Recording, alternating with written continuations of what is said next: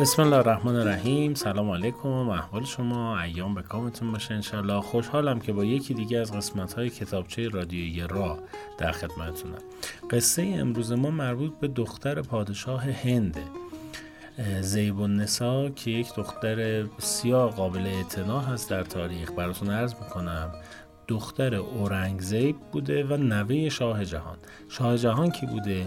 شاید بگم بزرگترین امپراتوری هند رو شاه جهان را انداخت. هم دوره صفویه ما میشه تقریبا دوران سلطنتش. انتخاب شاه جهان این نبوده که جانشینش اورنگزیب بشه ولی حالا به هر کیفیتی اورنگزیب میشینه جای سلطنت پدرش و حدودا 50 سال بر هند سلطنت می‌کنه. آقای اورنگزیب یک زن ایرانی می‌گیره از دودمان صفوی و ثمره این ازدواج چند فرزند بوده که فرزند ارشدشون یک دختر بسیار زیبا و با کمالات بوده به نام زیب یعنی زینت زنان. اورنگزیب هم همینه. اورنگ به معنی تخت و تاج هست تخت و تاج پادشاهی و زیب به معنی کسی که می آراید یعنی کسی که تخت و تاج پادشاهی رو آراسته کرده اورنگزیب یعنی. زیب نسا حافظ کل قرآن بوده بسیار مذهبی بوده. باباش هم همینطور اصلا خاندان اورنگزیب بسیار مذهبی بودن و حاکمیت دین رو بر کشور علم کردن و خیلی سفت و سخت این کار رو انجام دادن دخترش هم همینطور. به فارسی سلیس مسلط بوده بسیار تحت تاثیر حافظ بوده خانم اورنگزیب به زبان فارسی اشعار بسیار بسیار زی قیمت و زیادی داره که دیوانی هست ازشون به نام دیوان مخفی. تخلصش مخفی بوده. بعضیا میگن 5000 بیت شعر داره بعضیا میگن 15000 بیت شعر توی این دیوان مخفی هست. و از ایشون به جا مونده. در تعریف خانم زیب النسا میگن او بلند و باریک دارای صورت گرد و روشن با دو خال یا لکه زیبا روی گونه چپ توصیف شده است. چشمان و موهای فراوانش بسیار سیاه بود و او لبهای نازک و دندانهای کوچک. آقا این موی کوتاه و بلند و رنگی و اینها وارداتیه ها. ایرانی جماعت شرقی جماعت چشم رو مشکه میپسنده با موی بلند. اگر شما چیز دیگه میپسندین هر جور صلاحتونه ها. ولی بدونید زیبا در نگاه ایرانی قدیم این بوده که عرض می‌کنم. او لبهای نازک و دندانهای کوچکی داشت در لباس ساده پوش و سیاه پوش بود. هرچند او در اواخر زندگی همیشه سفید می پوشید و تنها زیورالات او یک رشته مروارید در گردن بود. بهش میگن که چرا تخلصاتو مخفی گذاشتی؟ یه غزل میگه. اونجا میگه که در سخن مخفی شدم مانند بو در برگ گل. هر که خواهد دیدنم گو در سخن بیند مرا. این همه کمالات از ایشون نقل کردن. همه به اتفاق گفتن که یک مشکل جدی داشت خانم زیبون. اونم اینه که مجرد بود ازدواج نمی‌کرد. انقدری که باباش بهش میگه بابا جان زیبون نسا جان آقا چرا تو ازدواج نمی‌کنی؟ در جواب پدرش میگه نهال سرکش و گل بی وفا و لاله درنگ در این چمن به چون می داشتیان بندم دختراتون نزدیک شاعر بشن که اینجوری جوابای دندان شکم بهتون ندم. خلاصه اینکه ایشون ازدواج نمی‌کنه در ازدواج نکردنش هم اقوال مختلفی هست. سه قولش از همه معروف داره اولین قول میگن که ایشون هیچ آدم حساب نمی‌کرده. یعنی هر کی میومده می‌گفته بابا این که چی فکر کرده با خودش ها شده اومده خواستگاری من؟ اینا بابا رل کنید. بابا اینا کیان تو رو خدا اینا؟ انقدر خودش رو فرهیخته و دانا می‌دونسته که هیچ کس رو در حد خودش نمی‌دونسته. دومین قول میگن که این چون اهل تصوف و طریقت بوده توی تصوف و طریقت تنهایی برگزیده میشه. شعرم داره که در درویشی و تنهایی و این حرفا حرف زیاد زده که آقا اگه من ازدواج کنم دیگه نمی‌تونم راه طریقت طی کنم. از طرفی هم میگه که کسی برای خود من نمیاد همه برای مال و مکنت بابام دارم میان که خب پر بیراه هم نمیگه بنده خدا. یه قول سوم دیگه ای هست که ما با این قول کار داریم. میگن که آقا این عاشق یکی دیگه بوده. بله همطور هم بوده مثل اینکه عاشق کسی بوده که نمی‌تونسته عشقش رو ابراز کنه. چرا؟ چون خانواده شاهی می‌گفتن اه اه بیفیف این کیه؟ اصلا شعن ما نیست دختر شاه بیره مثلا عروسی همچین خانواده بشه یا این مردک باشه بیاد تو خانواده ما. از این بازی که دارن دیگه. ماجرای این قول سوم چی بوده؟ چرا این قول خورده قوی شده؟ از اینجا میاد. آقای اورنگزیب مریض میشه. اورنگزیب یعنی کی؟ یعنی بابا شاه.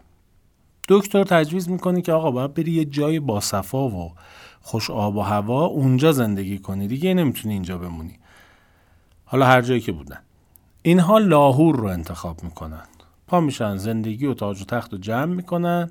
میرن لاهور اسباب کشی می‌کنن اونجا چند تا کاخ درست می‌کنن و میرن از اونجا بر مردمشون حکمرانی می‌کنن. خب زیب النسان دختر باباست دختر مجرد خونه باباشو بپاش بره دیگه. پا میشن میرن. لاهور یک فرمانداری داشته به نام عقیل خان که در وصف عقیل خان میگن که مرد فهمیده و عاقبت اندیش.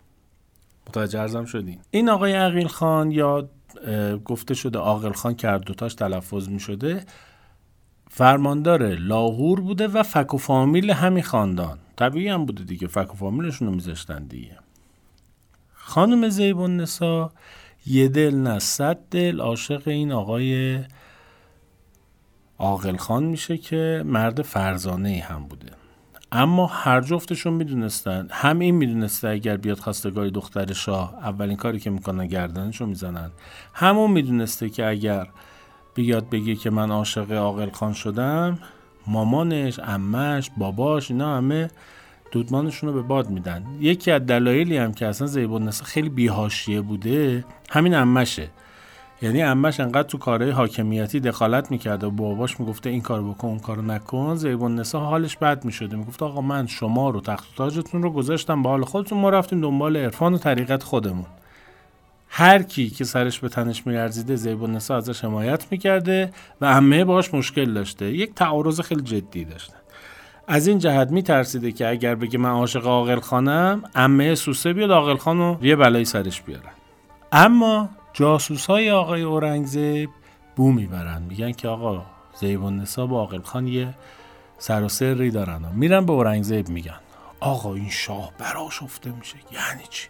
دختر من این همه آدم حسابی اومده. پادشاه ایران فرخ میرزا پسر پادشاه ایران پاشده اومده پسر شعباس دوم.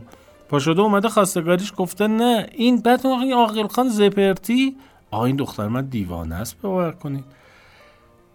ماجرا درست میشه. آقای اورنگزیب میگه که آقا ما که نمی‌تونیم برای گناه نکرده که نمی‌تونیم خفت کسی رو بگیریم. بریم اینو سر بزنگا دستگیر کنیم. چجوری؟ حکم می‌کنه میگه که امورات و حکومتی عقب شبان باید بیاین سر کار. که چی؟ که شب آقای عاقل خان پاشه بیاد قصر خب چهار تا کار انجام میده شبم که خلوت خبری نیست میره یه سری هم به زیبون نسا می‌زنه دیگه. جاسوسا هم میگه که آقا آقل خان اومد شما اطراف و اکناف کمین کنین آمارش رو در بیارین بزنین کف دست من من می‌دونم و این دو نفر. رفیق آقل خان؟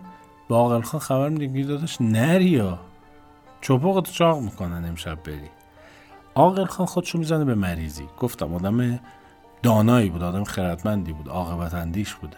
خودشو می‌زنه به مریضی. تمارز می‌کنه و میگه آی این ورم درد می‌کنه آی اون ورم درد می‌کنه نمیرم. زیب و نسا خدا نصف شب هی بلند میشه راه میره. قدم می‌زنه. این ور برو اون ور برو.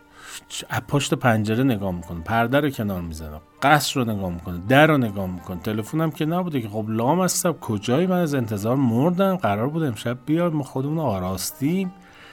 یعنی چی نیومدی؟ من این قصه رو دارم از کجا میگم؟ از جلد سه کتاب هزار یک حکایت تاریخی.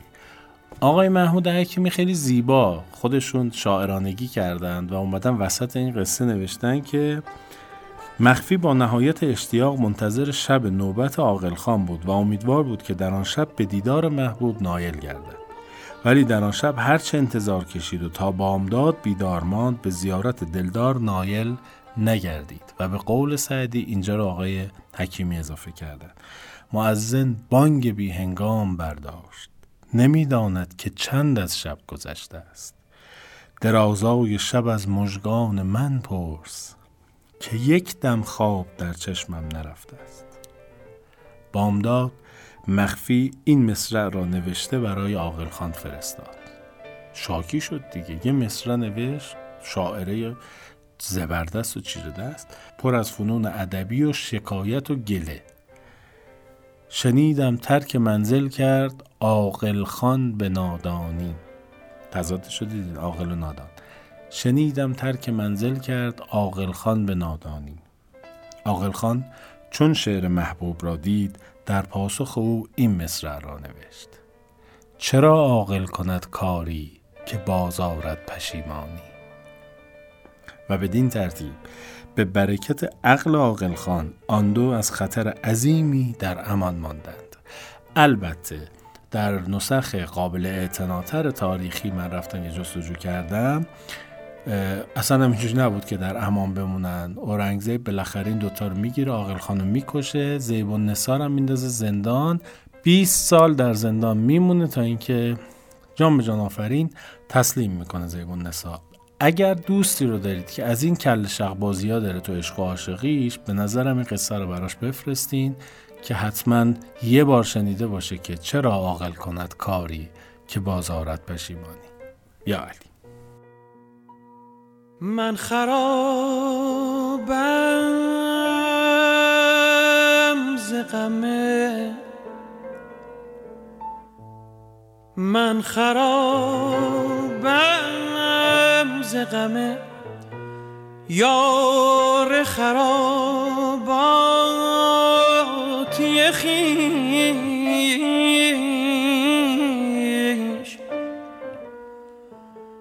من خرابم ز غمه یار خراباتی خیش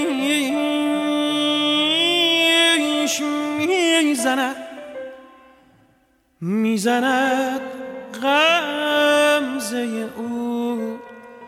ناوک غم بر دل ریش یا